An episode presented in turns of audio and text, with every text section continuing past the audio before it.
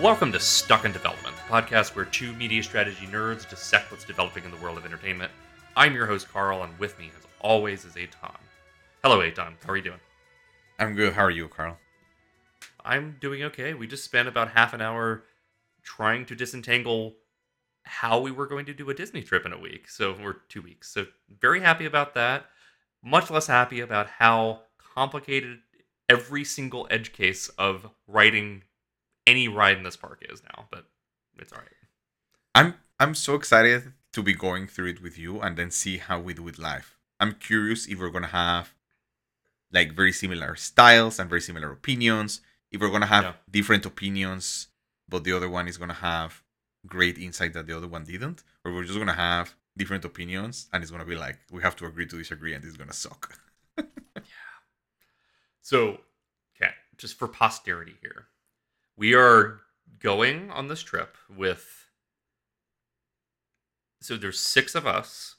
How many people are like Disney Parks virgins? Uh, th- that have never been to any Disney park. Yes, or at least as an Oof. adult. At least two. Yeah. I think at least two. Okay. So we're trying to make this normal. Uh, I'm doing an extra day at the Magic Kingdom. We are doing Hollywood Studios and Epcot, and I already told Eitan that I have half a day planned already of animatronic shows. That's not going to fly with people that are not Eitan and I. So I'm really excited, interested to see what you and I are optimizing for with respect to that.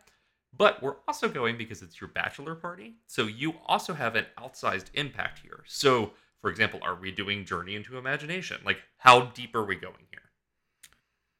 We're 100% doing Journey to Imagination because even though people are so nice and are like, hey, it's Yeah. your thing, you're going to choose, I'm truly very excited to show things to people. So the reason why I want to do Journeys is not necessarily because I would do it if I was going to go there, because I feel like we're going to be able to tell them so much about these things and be like, okay, forget about the ride for a second. This is the story. There was this character, the Dream Finder, and there was this thing, and then they took it out, and then they did it again, but it was already a shell, and this is what it is. And people hate it, but also people love it.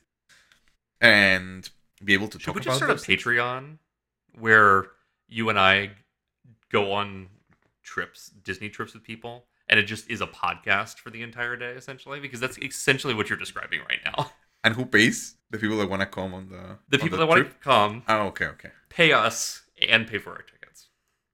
So it's I a mean- bespoke experience, but Sounds like a scam for anyone that wants to pay, and great for us. But I wonder if there are any like underground Disney tours out there. You know, like I'm like you go on, Oh, that's a great experiences point. or whatever and look. You know, like yeah. like an Airbnb experience, sure, exactly, we could do Yeah. it. that would be funny. But yeah, no, I'm thinking like that. But I think the good part is we're going to Hollywood Studios and Epcot, which are well with a group, because and these also are parks that don't have that many rides. So I think it's gonna be easier for you and I to be like, okay, it's this time. There is these two options for, um, you know, rides. Let's do that one, and then we can hang, eat something, drink something, as opposed to the Magic Kingdom, where, as you'll see, especially if you go for like half a day. Well, you you know what you want to do, but it does get into a point where it's like I have seven fast pass options, and you need to start deciding live of like, oh, I wanna, I'm gonna get this ride that I don't really want to do, but because the fast pass is now, and then I can tap and get another one, which is not really gonna happen to us. It's mostly gonna be in two hour increments, and it's gonna be okay. So Especially think- with Epcot, where you just kind of load balance, and one part of your day is rides because the rest of the park really isn't rides. Like, in geographically, it's such a massive, annoying park to get around that you kind of have to do that in some way. So, yeah, I think it's totally doable. It's not like trying to get everyone on every classic Disney ride at Magic Kingdom in one day, which would be, you know, I never thought about that, but that would be a lot harder than any of the other parks.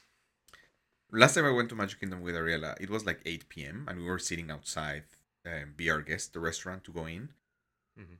to see the Beast. Um, I have a card uh, signed by the Beast on my fridge, by the way, from that dinner. Oh. Um, and we were just looking at the list of the stuff we were, we still wanted to do, not even the things we had left. But just think we're to, and we were just like, this is insane. It was the last day of our trip. It was the last time of the day, and there were still like four hours for the park to be like, we want to do Winnie Pooh and Little Mermaid and like these, you know, okay dark rides. And we were like, nope, we're gonna get dinner. We're gonna take two hours to have dinner, take it very slow, and then head home. I uh, yeah, I cannot believe I'm trying to do Magic Kingdom in not a full day. So it's gonna be heartbreaking, but we'll see. I guess this is probably just what our episode next week's gonna be as we're getting closer to the date because yeah, we could go on for two hours about this. Okay. Yeah. So let's get on track with the episode. uh, you wanted to talk about what did you say? The WAG strike, right? yeah. I told Carl, I was like, yeah, I want to talk about the WAG strike, and I just saw him very confused. I'm like, why is he so confused? Turns out that the WAG WAG is a startup for dog sitting, and what I meant was the WGA, so the Writers Guild of America. Is this one of your like feel your feel strings or pull your feel strings moments where like it's is it uh, the WGA in Spanish or is it just you? I guess not even in Spanish. I was just gonna say it. It's one of those things that my neurons were probably connected faster to WAG, and I just didn't. I don't stop to think about if that is right or wrong. Totally. And I just say it. So, but yeah, just to follow up to last week, um, I listened this week, and I wanted to recommend to everyone um, an interview between Matt Belloni, who manages the Town podcast as part of the Ringer. He's a writer for Puck. Um, and he interviewed Mike Schur, who, of course, uh, you know, creator of Parks and Rec, Brooklyn Nine Nine, uh, Good Place, The Good Place, Rutherford Falls. He was he started as a writer and then became executive producer for The Office, but very very kind of famous writer, big deal with NBC. I don't know if he still has the deal with NBC, but anyway, one of these very famous comedic writers, but he's also in the negotiating uh, committee for the WGA, trying to work with them with the studios. And there were just a couple of things that he talked about that I thought were just very interesting. One of them was something that you talked a little bit about last time, which was kind of how the writers usually play this role of like showrunners, and Mhm. you also show sometimes evolve to be executive producers of so many of these shows. And he talked about how something that has been very important with some of these bigger writer rooms over the last 100 years has been kind of this natural thing where the studios don't have to do anything, but how they teach each other how to do things. So he tells the story of how Greg Daniels, who is the creator of The Office, Mhm. hired him, BJ Novak, and Mindy Kaling to be junior writers in The Office. And they had never like they had read some of them had were in Saturday Night Live, but they weren't they have never been in a sitcom, you know, in a network sitcom. They don't know what it was like taping, they don't know what it was like have different takes, give uh give more guidance to actors. And he starts even going to things like being involved with like editing. Like after, Wow. you know, as a writer when you're thinking about how do you manage timing and and the, the flow of a show, right? And he talks about all of these things and he says everything that I learned, I didn't learn it because there was a studio, you know, Mhm. clinic that happened twice a year. It's like there was a, a relatively large writer room and Greg Daniels taught any, everything to me. And then when I went to do Parks Recreation, I had these people under me, even though I didn't know everything. And now I'm at a point where everything that I'm trying to do is around this, right? If, I, if someone that is very experienced comes and needs my help, maybe I'm just gonna help, like maybe giving them notes on the scripts. But he talks about this new show that he's doing for Amazon called Primo with Shea Serrano. Do you know Shea Serrano? Yes, I do. Okay, fantastic. Great. He used to write for The Ringer, for everyone who doesn't know, like kind of pop culture, has a couple of books. Great Twitter follow. But Shea had never written for TV. So he reaches out to this guy. He's like, I love this. I'm how what do you need help with? And when he's like, Oh, well, I've never run a show, he's like, Okay, I'll be in the writer room every day. Like helping you and other people and getting you up to speed. But if it's of course somebody else, they, they might not do something different. So that was just something that it was just interesting that we didn't touch on last week and learning about the writing ways and learnings and um it was just one of those um it helped clarify also a lot of those things that like we talked last week might not be open uh, front and center in the news that we read, but that tend to be very very important, right? This this goes to what you were saying that the studios are going more into like these mini writer rooms or asking them to write something in 2 Mhm. weeks and then not be not participate anymore or even not being in set. And I just came back to last week also just thinking of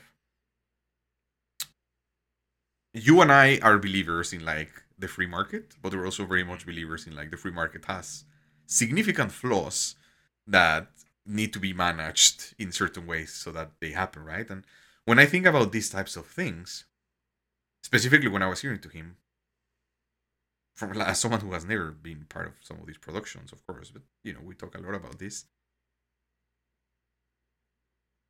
Put yourself in the shoes of maybe the studios and executives. You do you would we believe there is an expectation from them that content is not gonna struggle if they move away from this?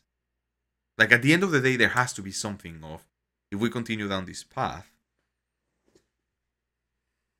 we're able to maintain quality, or quality is gonna suffer a limited sense as opposed to what we're gonna win. Is is that where the buck stops in this negotiation, where their bad night is like, eh, it's still gonna be okay? No. So you're getting at the fundamental question of Hollywood, right? Like there is always this tension between the massive amounts of capital that it takes to make even the worst reality show that is unscripted and, and shot on on an iPhone, right? All the way up to Oppenheimer. Like it requires so much money, so many people, so such complex infrastructures to make this happen that you really always have this really pronounced contrast and tension between commerce and artfulness. And this is a conversation everyone always has, right? Like we were probably having we were having this in the 90s with like I don't know, always on cable TV, too much stuff to watch. We started having this in the DVD era because people would just pump out made for DVD movies all the time and Mhm. it didn't matter because like I don't know, like finding um the the Peter Pan 2s or the Jungle Book 2s of the world. Like these were artless things made for money. And that that's where we're at now. But what I think is existentially scary here is this is the first time that like there is a awful worse substitute in some way in like the like 10 20 year horizon for some of the most bare bones low level learn how to write in a writer's room writing jobs right like i was listening um, to blank check a few weeks ago and nia dacosta was on um, the director of the marvels and, and candyman recently and she was talking about working as a producer like a line producer on a reality show right like Mhm. this is somebody who she's a major emerging director and she started in like the worst possible artless role, right? But the problem is with this gig economy that we've created, with this AI driven marketplace that we might create, you end up destroying those entry level jobs. And that's what we're seeing all across like the American economy too, is we're we've finally come up with substitutes for what we wouldn't call creativity, but we would call like generative content, right? Sure. and that's where we're at. So it is scary. I'm really excited to hear that is thinking about this and is on is one of these people that I'm worried about, right, with the overall deals that might have economic incentives that work against it, against him negotiating in, in good faith. So I'm glad that he's putting his money where his mouth is, right? Yeah, that's that's an interesting I don't know set of points to bring up. Yeah. The other point that I wanted to catch up with you on was the um, he talks about how in these negotiations are always so interesting because the writers you and I have said are negotiating against quote unquote the studios. Mhm. In which sense they are literally negotiating against all the studios, which once every seven to ten years get together into this virtually made up trade association of studios where they have to decide together what are what is the deal that they're going to sign with uh, with the writers just like they do for the producers and the actors and whatever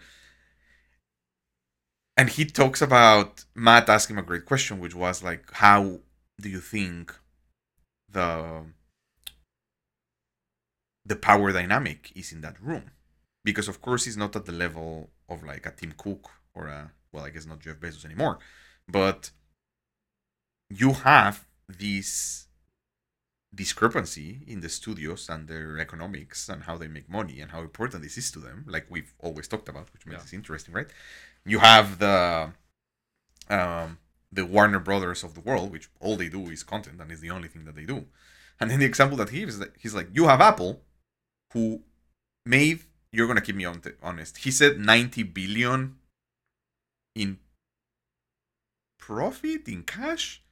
What does 90 billion sound like in Apple? Is that 90 billion in profit a year? That's too high. It's. I mean, it sounds like they're cash reserves first. Of Okay. all. Let, let's say it's cash reserves. It doesn't matter. It's a cash- 90 billion thing. I, a cash reserve sounds hard. He said, okay. Oh, no, no. I think he said the. He said it's the buybacks that Apple has done. And I don't know if it's over the next, last five years, over the last year. It sounds like it actually matters, but just for a second, he's like, if they hadn't given them 90 billion dollars, if they had given 89.6 billion dollars, Apple alone would be able to pay for everything that the writers are asking for, which is 400 million dollars, right? Total over 10 years distributed. So he's like, if it gets to a point that Apple is like, dude, what the hell? Like we have this new services thing. Is Tim Cook gonna pick up the phone and go to everyone and we're like, guys, what the hell are we doing? Like we're stopping a full industry for like chump change when like we talked about last week, right? We, there is just so, uh, so many these different views and perspectives and things that it move. But it was just one that I was like, huh, yeah, it's not it's not 90 billion versus 80 billion. It's 90 versus 89.6, and it's just interesting to see, yeah, the Amazons and he says, you, and you have the Sonys, and then you have the Amazons who give away content so that you can subscribe to get toilet paper in two days. Just like, yeah, something, So- some, something someone in one of his shows might say but um i like the i like the comparison I hear what he's saying there, and he's totally right. If Apple was the norm here, right? But like, let's be honest, Eitan, of the studios that are negotiating here, how many of them do we think have solvent business models? No no i, I get that i Like- understand that they're not Like the norm but i think when we when we think about market dynamics and even we think about talent dynamics don't you think there is Yeah. also going to be something where the head of apple studios and the head of amazon studios they need to be on the phone with everyone being like hey we don't want to do this we're willing no, they, to pay no, you they- but no, they don't. That's that's what I'm getting at here. I I see what you're saying, but Jeff Bezos is gonna reach a point with Amazon Studios where he cuts it. Like Jeff Bezos doesn't care about the artfulness. It's it's clear in how he runs his business. And let's use apple let's use apple and no, don't think about tim don't think about tim cook let's think of who's the vp of services Uh, Eddy Cue is he still there? I don't know. Let's say VP SVP of services John Doe at Apple. I'm right. Senior Vice President of Services. Sorry, I still know my Apple Apple, guy. Great. Okay, sorry. okay. I mean, yes, if it is someone who is responsible for the P&L of that business, you are correct. What? Okay. So let's say him. I'm Yeah. driving twenty billion dollars, whatever billion dollars a year. Yeah. Apple TV, very small part. Important part of my ecosystem that I'm trying to build, connected Yes. to how I'm able to drive other things, even if it's not the main thing. I'm starting to be. I'm trying to build a reputation as being talent friendly. I'm Yeah. having my. I won an Oscar last year. I have an. I have a movie coming out with uh, Leonardo DiCaprio and Jesse Plemons, directed by Martin Scorsese in October. I want people to look at me not as a bad tech company that is destroying how their company is made, but some maybe someone like is willing to play ball and is willing to see things and where the economics play different. I see an interesting outcome of this where unfortunately or fortunately the studios that come out looking good are the studios where it's like sure yeah we're, we're whatever the uh, wga minimum is i'm gonna make it up $35000 per episode written where apple comes out and it's like yeah i'm paying 45 I, I don't know. Yeah. Like I, I could they're a trade association. They're not gonna just go out and be like, "Hey, everyone, we don't agree with anything the trade association is doing." No. But I just I really struggle with your mental model around Apple being the basing this whole argument around Apple. I know that you could just change it and be like vice president of content at Paramount, right? Like you you could do that. But I think what this creates though is further stratification of writing talent because an Apple is more of a boutique company. They are spending they probably have a profitable profit product right now. I mean, they would if they weren't giving it away. But assuming I'm assuming they're going to have a pretty healthy LTV to CAC here, right, with these customers. So overall, they're going to buy the best talent, or at least like the B tier, B tier talent, whereas everyone else might not be able to afford that for the volume of content they need to create to keep their businesses running, because they're not being bolstered by iPhone profits. So, or park profits, or uh, utility profits, right? Like your Viacoms and your Warner Discoveries, your Sony's to a little bit of an extent, your Netflix's, they aren't going to be able to pay pay to play here. I hear what you're probably going to say here about the free market. no, no, I'm not even gonna say that. Okay, I think you're focused on the impact that this has on the writers stuff, which is fine. I'm just Yeah. focused on what are the what are the power dynamics in this trade association made of twelve vastly different companies. yes, yeah, and you're right that Apple probably doesn't Like, why did Apple join? impact here. Why did Apple join? Totally. I don't know. Like there might be a reason where it's like you can only hire WGA's writers if you're Yeah. a member of this. I don't know, probably. Probably. But like I think and I'm me- sure like uh, Martin Scorsese wants to work only with WGA writers, right? Like I'm sure, Sure. it's Yeah, yeah, yeah. a But lot then of market totally. again, but I still think it's one of those things where we made some math, right, last last week of some of these things and how much they even they even move the needle. You Yeah. are the VP of market or Viacom or of whoever. The amount this is not even gonna move the needle on anything. You're right. But these are the same people that just spent a decade dismantling fundamental economics of Hollywood to make dozens of competing streaming services that saturated the market that can't sustain itself. Like you're right, but Hollywood is not rational in how they do business. This is so fun. Like I, I, I totally, I see what you're saying.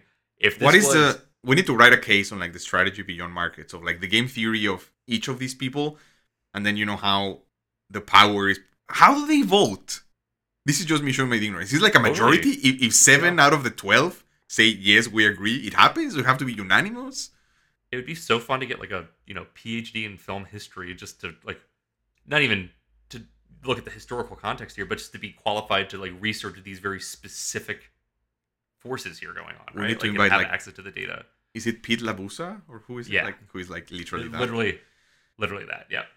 But anyway So it is fascinating. yeah, that game theory of these things and the market and the power dynamics in those 12 people. And we talked last week the power dynamics of the WGA with like the top 10 writers probably making like 40% of all the the top 10 not even percent the top 10 people making like an incredible percentage of earnings for the writers i guess they are probably a majority like a super majority vote to approve a deal No.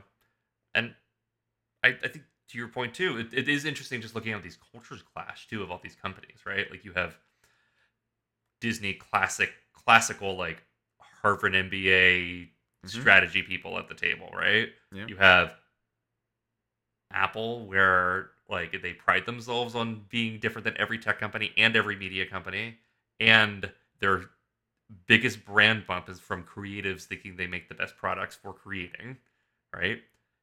You have Jeff Bezos who doesn't care.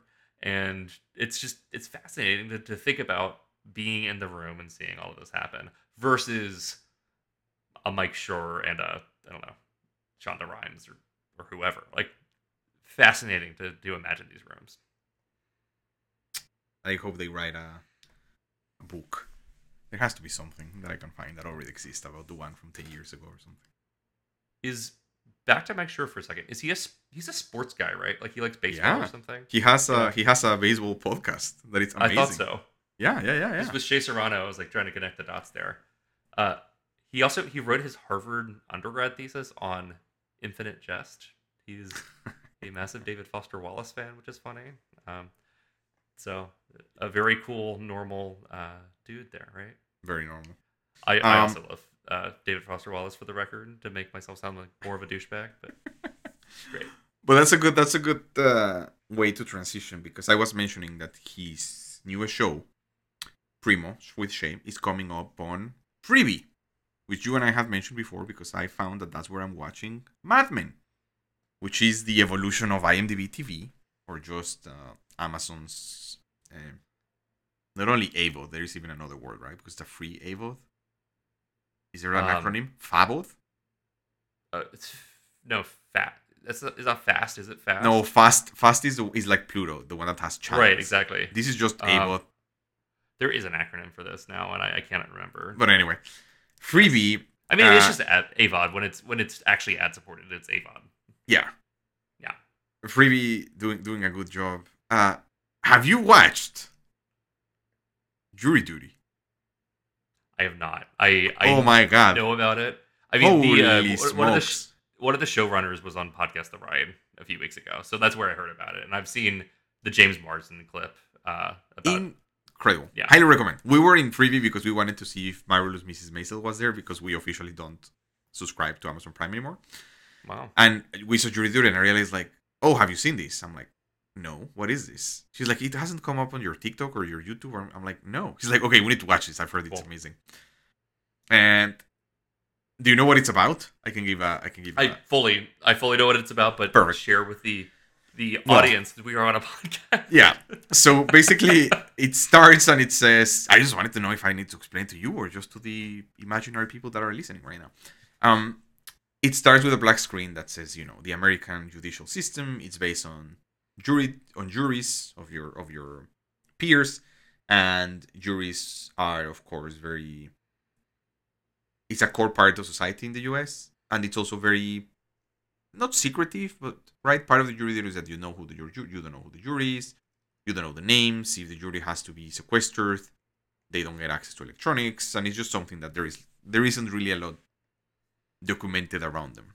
So it says so for the first time we got access as a documentary crew to follow a jury throughout a trial, and then he said the only difference is everyone is an actor except this one person because the trial is fake. So it's it after that they don't say it again that they everyone is an actor. You just see the documentary, and this poor guy, they make him go through like what he thinks is regular jury duty. And one wrinkle is that James Marsden plays himself as this actor that gets asked to go to jury duty and who wants to get out of it. And things start escalating, but the first one or two episodes are just like Ariel and I were like loudly lolling. Like there's there's just this I'll just give one moment to it. In the first episode, they're waiting in the room just before when everyone arrives, right? And people start talking to each other and they are like, Oh, so what is like the move? How do you get out of jury duty? And the guy that is not an actor says, Oh, I, I don't know. I have no idea. The only thing that I know is what I've seen from like Family Guy. So again, all of these actors are kind of improvising. Like they know which Mhm. way they have to go, but they need to react to what he says. So he's like, and what do they say on Family Guy? And he's like, I don't know. Like Peter Griffin just says that he's racist. And everyone laughs and it doesn't happen. But then at the time of the jury selection, when they ask this guy that asked him, he's like, Is there any reason why you think you shouldn't participate in the jury? He says, uh, Because I'm racist. And you can just see the camera pan to this one guy who told him that from Family Guy and just go, Again, the first time that he's in a jury duty, and it, it's just great. Highly recommend everyone Freevee. You don't even have to sign up. You don't need them to give you your email. You don't need to give them a credit card. Completely free jury duty. Do you, they go to like Margaritaville, Ride? Don't they go somewhere I- in City Place? I haven't I haven't gotten there. Okay. they follow Yeah, them to their truly. hotels and yeah. I, I highly li- recommend you listen to the podcast, the right episode a few weeks ago. It is they go to they're talking about New Jersey's Bowcraft Park. It's like a bad New Jersey park. Andrew Weinberg, one of the the guys who worked on it, is is in there, and it's really interesting to hear him talk about how like they had to do so much writing to generate just boring legal proceedings to make it sound believably boring, and they had to shoot so many days of footage that were never intended to be used. Because first of all they had to make it seem like a real trial but they also had to obfuscate that it wasn't a real trial. So for every joke you see in the show there may be an hour of filler between jokes that they just had to edit out. Just sounds herculean. Herculean. I, Ariela was telling me one of the reasons also why it works is that the judge, he's the father of an actor, and he was actually a judge for 30 years. He retired Oh, like two years ago, that's good and he plays the judge. Uh, yeah, it's just you great. described this you It's described this stuff. I- idyllic service where you didn't have to provide any email or any give anything up except for a little bit of your time for ads uh, let's talk about like the worst possible version of that but Or the- kind of an interesting the kind of kind of the best. It's kind of right? like it looks like a good tech product weirdly but yeah okay. So it's this guy uh his name is oh, i should have pulled this article off. Okay blah, blah, blah, okay. Okay this is a startup from this guy. His name is Ilya Pozin and it's called telly. And they give you a free tv with the catch that the tv has a sound bar underneath which that's nice Great. Yeah. better sound right off the bat, and then a second smaller screen. Like imagine, I don't know, like it's not really a touch bar on a MacBook. It's more like remember the weird Barnes and Noble Nooks that had like a tiny touch screen. That's kind of the vibe it's giving here. Yeah. So it shows additional information. They have like the the one press image is a football game going on, and there's like scores and an interface and like a Pizza Hut ad going on on the bottom screen. It looks nice, but that's the catch: is you get a free TV, 55 exchange, inch they just- TV. 55 inch TV. Looks like a nice TV. I'm assuming it's not OLED. Um, it also has a camera, and you can do video conferencing and stuff through it too if you wanted, which is cool. Um, and you just have to allow them to show ads at all times on the second screen. Interesting. Hella interesting. I mean, the first thing that came to mind, I don't know why, where my mind goes is like Blade Runner 2049. Not necessarily, but even like any futuristic city where 99% of the space is ads, right? And part of that, you, when I think about it, is why, right? Is it about consumerism? If it's evol- evolving to that, but also as someone that works in marketing, there is a lot of money in ads. There is a lot of money in customer acquisition and customer retention, and like you mentioned in your beautiful transition, with things like Freevee or Nawa TV, there is a lot of it's it's it's starting to come around to for such a long for time for the last 10 years they've said like oh advertising in the internet is better because it's mo- more tailored to you. But as a customer you're like is that good enough like am, am, am i actually getting as much in this exchange of value as i should? And with things like Freevee or other providers and now with this level of hardware it's kind of the first time that customers for a certain like you know people can self-select and say i'm okay with this and i'm gonna get more tailored ads and you're gonna get even more information from me but i'm getting uh, a $500 tv out of it. And is it one of those things that i kind of wish was different sure is it one of those things that probably requires a complete redevelopment of what marketing is and how capitalism works sure at the same time uh, customers getting value out of some of these things uh, takes things in an interesting new direction. I like the way you when you mentioned the Nook. The first reminder that I had was remember when the Kindles came out, how they had this revolutionary thing where if you got one Kindle with ads, which when you turn Right. it off, it showed an ad. That's It was exactly like twenty dollars less. this whole time. Oh, okay, yeah, yeah. Yeah. Which I had that Um, Kindle. right? He's like, and of course I did. It was like a no-brainer. And I always paid to not have it just because. You have disposable income. I get it, Carl. Fine. Oh yes, I know. I had a whole twenty dollars and self-respect. But that actually does feed into this because I'm sitting here thinking, like, you know, I could just get this and put it in the guest room, which would be creepy to have a, a ad camera on your guests, but it's a free TV, you know. So it's interesting. I also like this is the sort of thing where normally I see something like this and my gut is what a stupid flash in the pan idea. And I still kind of think that, right? Like it has like the vibes of like the CueCat or anything where failed tech product that involved you giving away hardware for free in exchange to, for making money off of services. Here it's off of ads, but that's like this is do you know about the CueCat? I think so. Yeah. Yeah, uh, just for the the audience, like the CueCat, uh, it was, er, it was like web web 1.0 like dot com bubble stuff where you got a USB barcode scanner that you could use to scan ads in magazines. Basically, every subscriber of Wired magazine got one for free. Like, I think a lot of them went out through Condé Nast. So people they gave away free hardware, and this actually, uh, Cory Doctorow has a great piece about this where it ended up creating a lot of laws around not being able to exploit hardware yourself, even though you own the physical piece of hardware, because people just immediately took those and we're like, cool, a free barcode scanner. And everyone figured out how to get around the CueCat system. So you didn't have to pay anything or they didn't get any revenue for those. Sure. And then on top of it, people were just using it to like take home inventory, right? So that's what I imagine happens here is there's there's stuff's like definitely not locked down enough that a bunch of people reading The Verge and finding out about this aren't going to be able to like get around this. Like, yeah. you- The one that came to a mind. blanket over the thing, you know, like I remember. I'm I'm remembering now that we mentioned about the Kindle. The other thing you could buy with the Kindle, I don't know if you remember, is that you could get it with free internet connection everywhere in the world to download books from the oh, Kindle totally store. Okay, the dream. and remember how you could go around it? I re- the first version that I found that I remember using in like a train in Europe was you had the ability to select a piece of text and tweet it. And you could tweet it as a quote. So you could sign up with your Twitter account, you selected something, and then you could go quote. It would allow you to write something and then click tweet.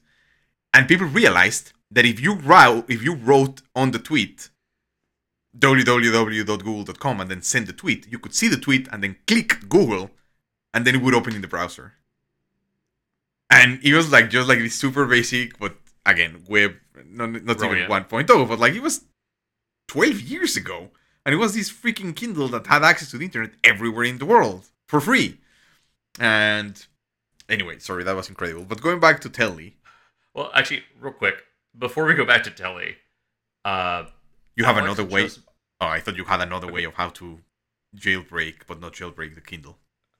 Okay, I mean this is kind of a weird Kindle thing though. Mm. So Alex just bought a new Kindle. Um, she had one. She ended up like misplacing it like a year and a half ago. Like I think we just she just like left it on in a in an airplane or something. So she's been wanting another one. She got one, and we were looking at Wirecutter to see like okay, like Which Kindle? t- tell us which Kindle and we'll buy it. 100%. Yes. and they recommend so the baseline pa- paperwhite which has ads is $140 so that's like their baseline that has like a touchscreen and a backlight Mm-hmm. okay so wirecutter's recommendation is to get the $160 kindle paperwhite kids which is not at all like a lockdown separate device. It is quite literally the exact same device for twenty dollars more, but it includes a two-year break it and we'll replace it warranty, a case that's just a normal case that you can spend thirty dollars on from Amazon, and no ads. It's like, what pricing is this? Come on. I remember when I worked at Google and I did uh, some research about this. Their their Fire tablet. Remember, not the Kindle, the tablet. There was a kid version right. that was such the, a such an incredible. It was like the Costco hot dog. It was like seventy dollars. It's exactly what you said. Completely make it or break it. No questions asked. The ad had like a kid pouring a seven liter orange juice thing on top of it, Yeah. and it came with a subscription to like Amazon Kids, which had a ton of free books, a ton of free videos and movies, and it was like seventy dollars. It was just something insane. Anyway, that is uh, ridiculous. Telly. We, I was just Telly. thinking of the the ARPU, right? We were saying I think the number that we've used is how Hulu, who by far has the highest ad ARPU, it wasn't it something something close to like ten dollars a month? Yeah. Because even with that ARPU, these guys could make back the TV in what three years? That is assuming a number of ads, and I would imagine again to your point, they are betting on being able to get higher CPMS or higher whatever's, or maybe that lower bar always showing you something. Uh, But it doesn't which sound is- crazy. That's where that's where this gets great. That's where this does like it doesn't sound crazy. Like I could see the economics working out, but I just don't buy the marketplace for this because so they will actually just show you ads pretty much all the time, even if you're like not watching anything. sure. Like they're not gonna. I don't think they're gonna play video ads necessarily, but they will like have static ads. And to me, it's there's a lot of unknowns here. So I'm assuming they're only taking, they're only getting paid by advertisers for any ad inventory that is displayed on device outside of like a streaming experience. I'm assuming that they're not like getting something from Amazon off of like a ad that's shown on it. There's no way they could make that work right now. So I imagine it's pretty small inventory. It requires a lot of people to sign up in order to be a large enough audience for them. I'm assuming that they do get like hyper specific with tar- targeting, so they say, but do they actually have that targeting capability or are they just telling advertisers they do, right? Like Yes. based on every ad supported streaming service we've seen launched in the last decade, for the most part, like Yeah. not uh, I don't have a lot of confidence there. No, exactly, and that's also where my mind was going, which was two two things that get connected uh, at the end. One was why had nobody done this, or who could be good to do this, and also on the other side, what is what are these what is this guy's plan? And I think it's to be acquired by someone that has experience doing a DSP, right? That they have an, an ad server and they're good at serving and, tar- and targeting. Who comes to mind to me? I mean, this is very natural and maybe that makes them a not situation, but like who has a DSP, knows a lot about hardware, and has their own content? Uh, Roku. Roku. Yeah. Right? Did they get their cash back from the Silicon Valley Bank crash? Did they, can they afford I don't know. this? That's a good, that's a good question. Sorry. But no, no, But- but, uh, it, totally. yeah, even if it's not a merger, or, or like why not them? It's like are, should they should be partnering with someone like that on the back end. It doesn't seem like a capability you want to build yourself, especially not where you're starting. I guess if you're Roku, there's probably not the right time to be thinking about this when they're trying to get so much of their kind of core services on track. But yeah, You're totally right. Yeah, it's it's an interesting. The economics aren't insane here, which I'm shocked to be saying this about this TV. Right, this has on its face everything we hate in a media or technology startup there, yeah, but it's somebody with a background in this industry in terms of the ad side, or at least AVOD or linear side. It's on its face like I don't know. They just ripped off Apple's design language for the ads. Looks good, yeah, exactly.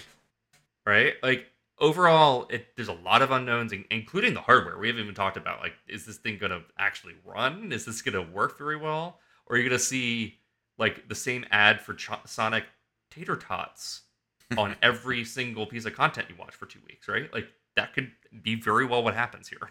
Yeah. And and that's also what I was thinking, like to your point, like something that made it smell right to me is that this is not a movie pass. Oh, I'm gonna do something with the data. Right? Like you said, there uh, there's a pretty direct path to them starting to make money as soon as somebody gets a table, uh, a table, a TV. Right? Just start selling ads. They might not be the most targeted, they might not be the whatever. At the same time, Hulu, who makes the highest ARPU, they're terrible at targeting. I think I've told you seven times, but like Totally. every single ad break, I get a Liberty Mutual ad when I already have my insurance with Liberty Mutual. hmm Like just insane levels of bad targeting to get to ten I mean, dollars a month in Unfortunately, what's happening is the last time you went to Liberty Mutual to check on your insurance, Or pay my the yeah. pixel fired, and now you're getting retargeted to get insurance because they don't know any better and they don't actually pass along your identity. Yeah. Don't you love this post cookies world? It's so great.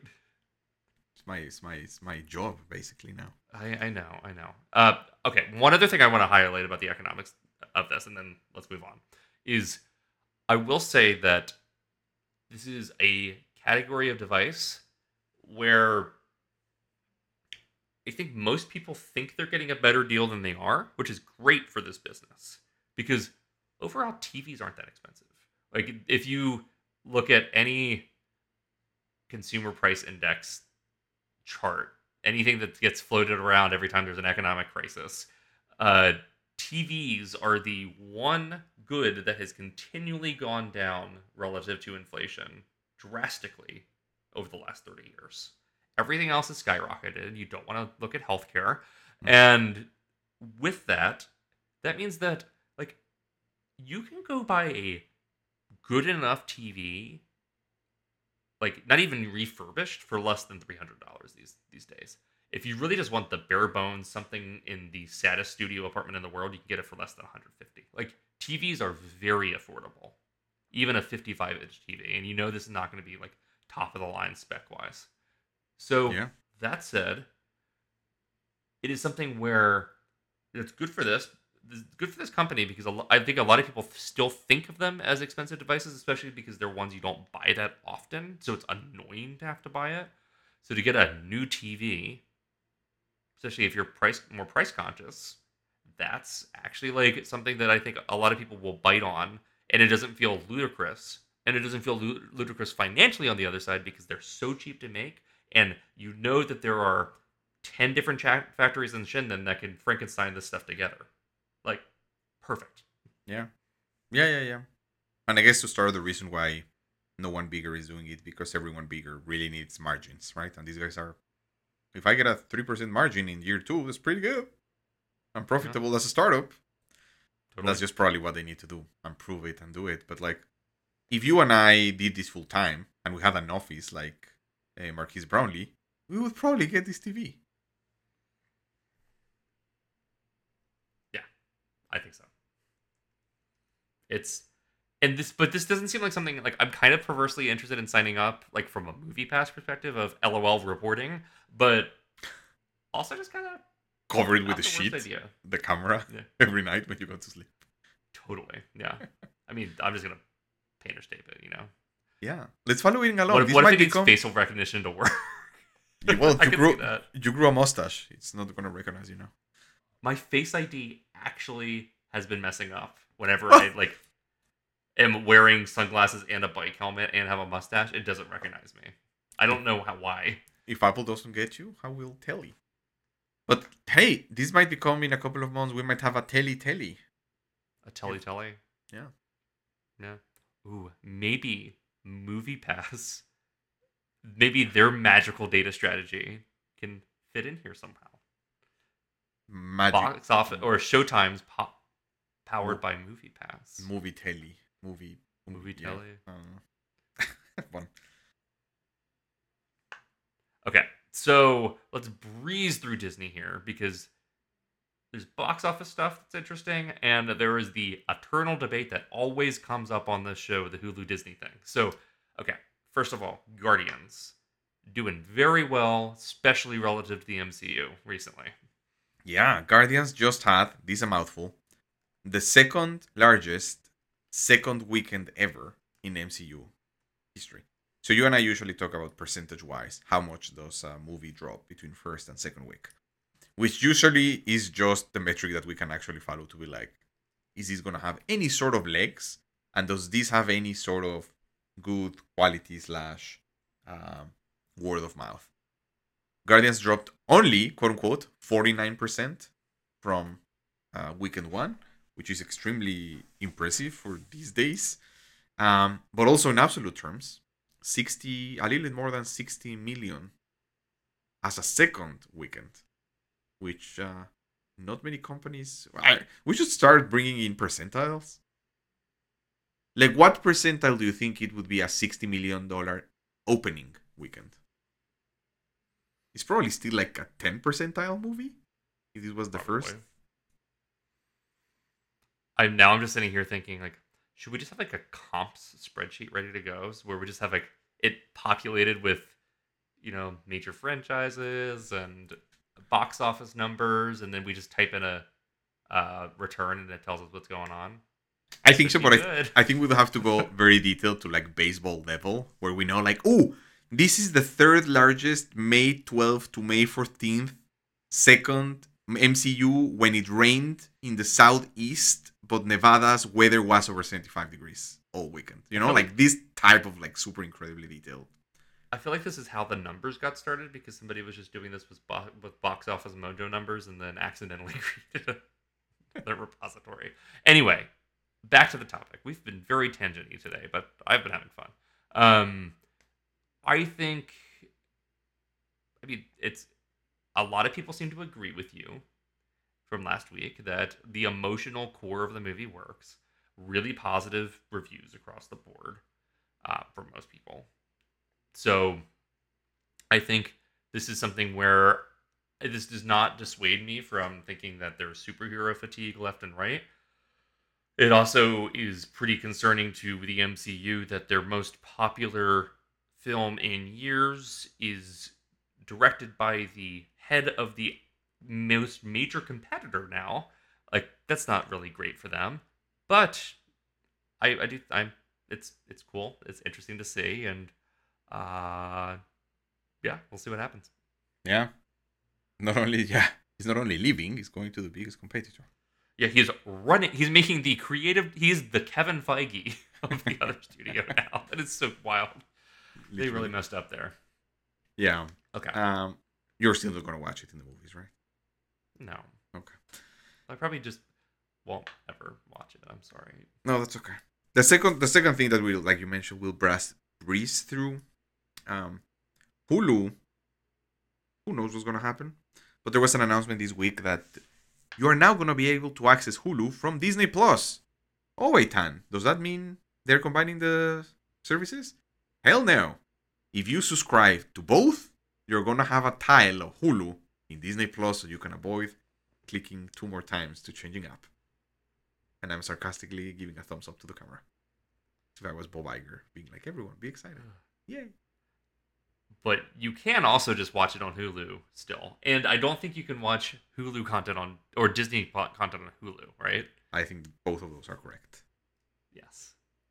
Uh huh. Yeah. Brilliant. Okay. But for real, like somebody just con- cr- crunched the numbers here and said, hmm, there's so much friction of people choosing content that if they leave the app to go to a different app, they might not open our app. So therefore, we should have them stick around in our ecosystem while also still not making a decision about what we want to do here. Like this is the months they're spending on building this feature behind the scenes to make it work probably are worth it in some financial model somewhere, but there's no way they're worth it on the time horizon that Hulu probably won't exist on. Broadly, exactly. And broadly, it's just like, what decision power has NBCU over this? Like, Disney completely owns everything. They own decision making, they own the ads. I still don't understand what the out is. I mean, maybe Again, this I'm is not a lawyer. There is, it's truly something weird, but like, maybe this is your grand conspiracy theory, right? That like they can't sell it because it looks like they're or they can't shut it down because it looks like they're destroying a valuable asset when they're not. Like maybe that's how you prove that it's not a valuable asset by saying, "Oh, well we did this and more people are watching it on here and it's a better experience and now we can shut it down." Yay. Like maybe it is that difficult to convince the powers that be and the shareholders or they think it will be that difficult that they're just not even bothering with it. And maybe there's some like we were just talking the other day about how it'd be wonderful to read like an oral history of go.com what Mhm. the like AOL ripoff slash competitor that Disney purchased that all of their public facing internet still runs on. Yeah. like not not Disney Plus or Hulu, but like if you go to buy parks tickets, you get rerouted through a bunch of go.com links. The what like the page tree has to make zero sense on these sites. So with that, I could see there being some weird technical reason why Disney's like, oh, it would be great to be able to easily showcase other services within this app. So if we ever do this again, we have a like a back end way of doing that. Whatever. Yeah. There's a million dumb corporate reasons for this that I could see justifying it, but it makes no damn sense. I'm just gonna lean into your point to the conspiracy theory and be like, they're gonna continue to move one yard at a time. In three months, they're gonna say that all the Fox Studios stuff is gonna be in Disney Plus or in Hulu. Then they're gonna drop something else. Then they're gonna drop something else, and then in a year, they're gonna increase the price of the Disney Plus and ESPN Plus bundle to where it was with Hulu, and just say you do this without Hulu, and you can get the stuff Hulu had here. If you just wanna sign up for Hulu to get the Hulu stuff, you can if you subscribe to Disney Plus and ESPN Plus, you get Hulu stuff in Disney Plus. And then solid to your point, there's gonna be another Wall Street like, well, we ran the numbers, now Hulu is actually worth like a billion. Do you actually want us to buy your part or whatever? And there seems to be a minimum thing in the legal fees, but Yeah. I don't know. Yeah, it would be, would be funny if they just tanked the value of and then we're able to get a good deal on it. Could you imagine? doesn't sound legal. All right, so I have an AUA for you. Okay. So it's kind of a belabored AUA.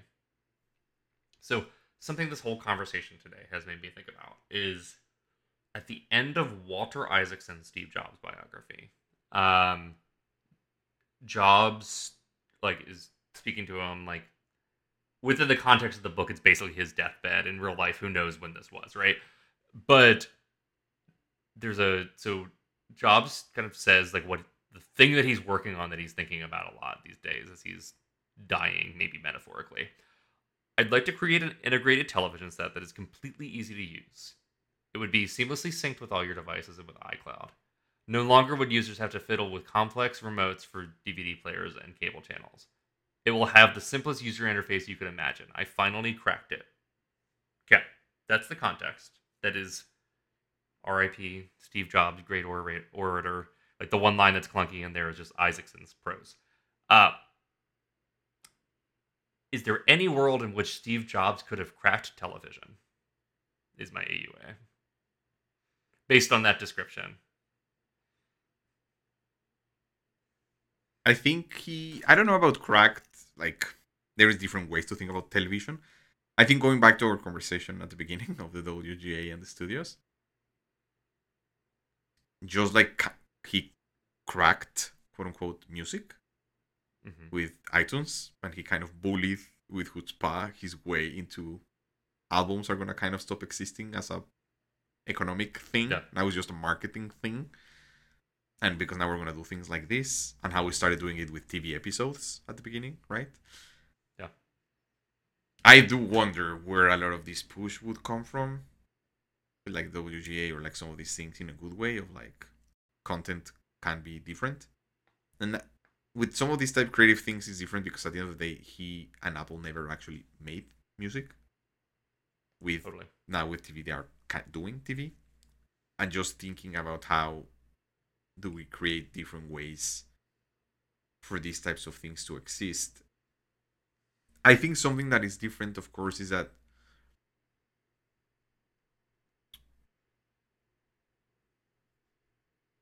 TV really hasn't changed as much in the sense of right for a mus for music it evolved to be like yeah you can have it in your pocket with a walkman but it's still kind of you know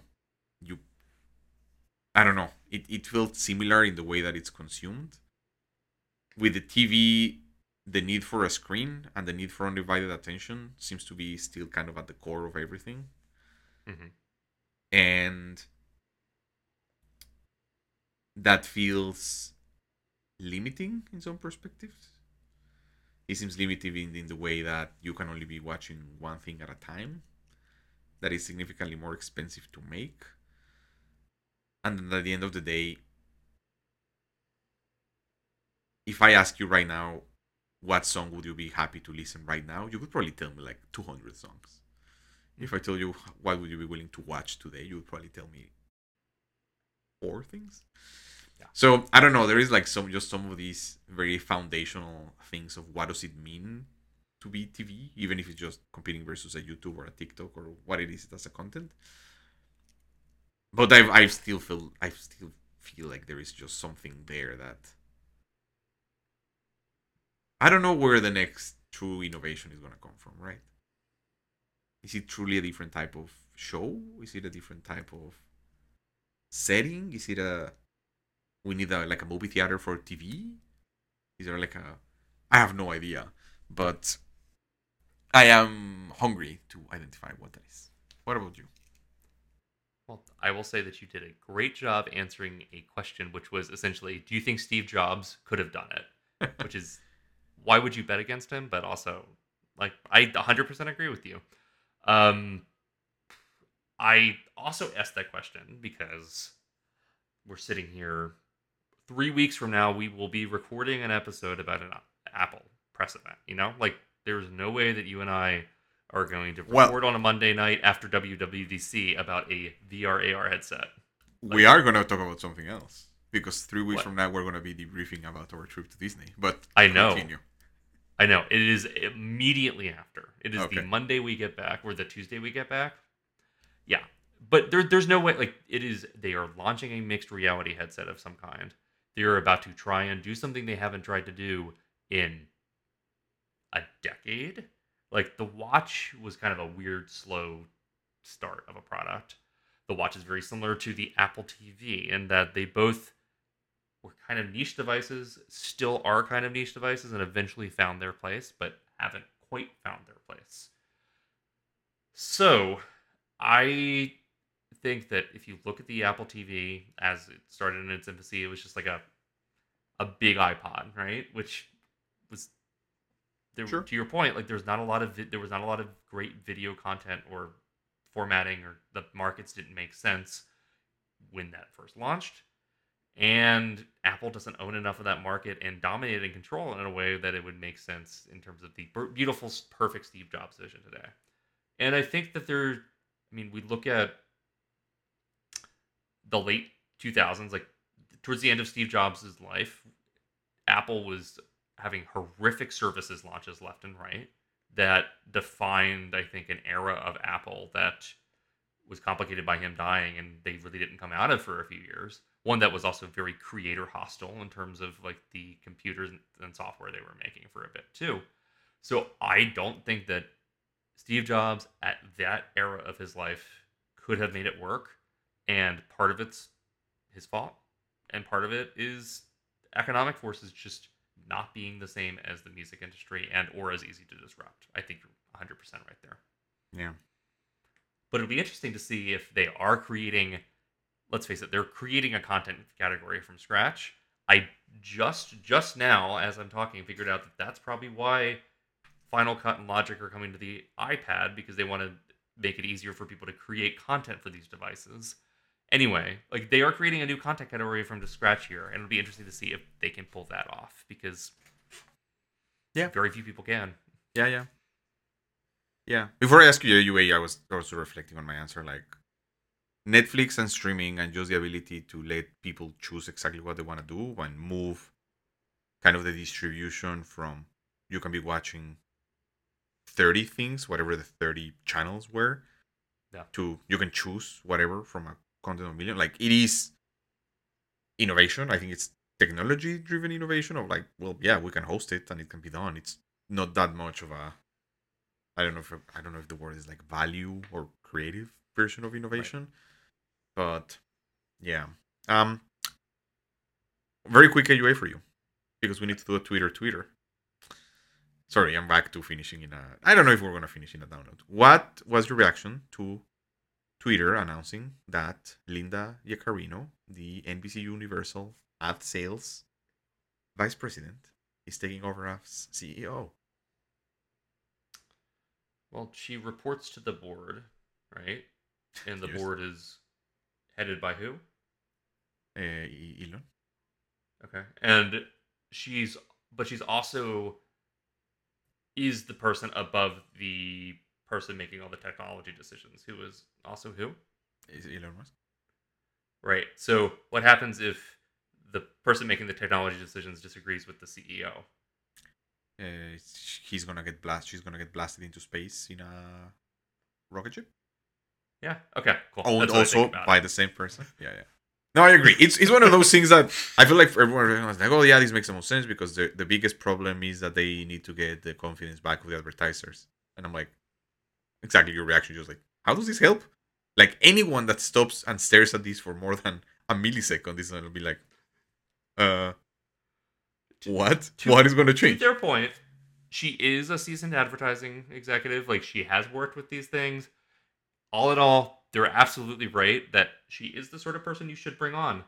But he As should not be. As an SVP of sales, I have no issue with him being the head of the board. I mean, I do, but like that's kind of unavoidable. But he should be the chairman of the board and the CTO.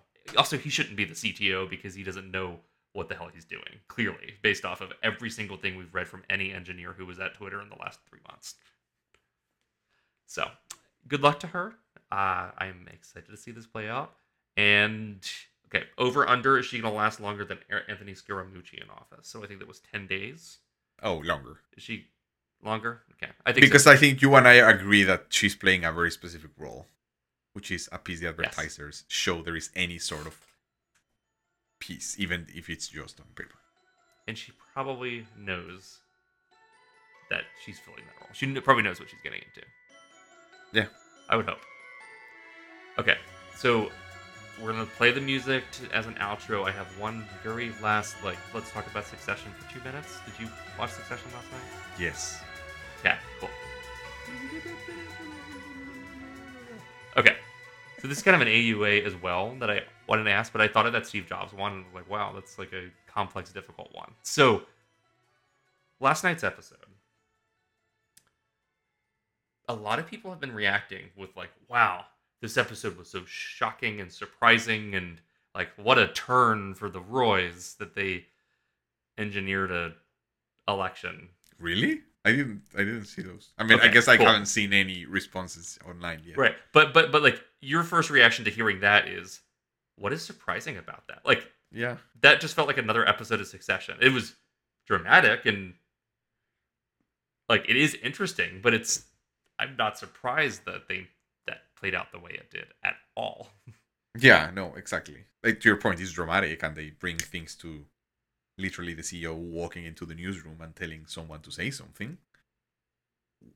But yeah, I mean, But but of course they serve their own financial interests. That's what they do and that's what their dad did. Like it just seems to be such a fundamental misread of what this show is. And they also mentioned at some point, don't don't they say exactly like, well, dad picked him.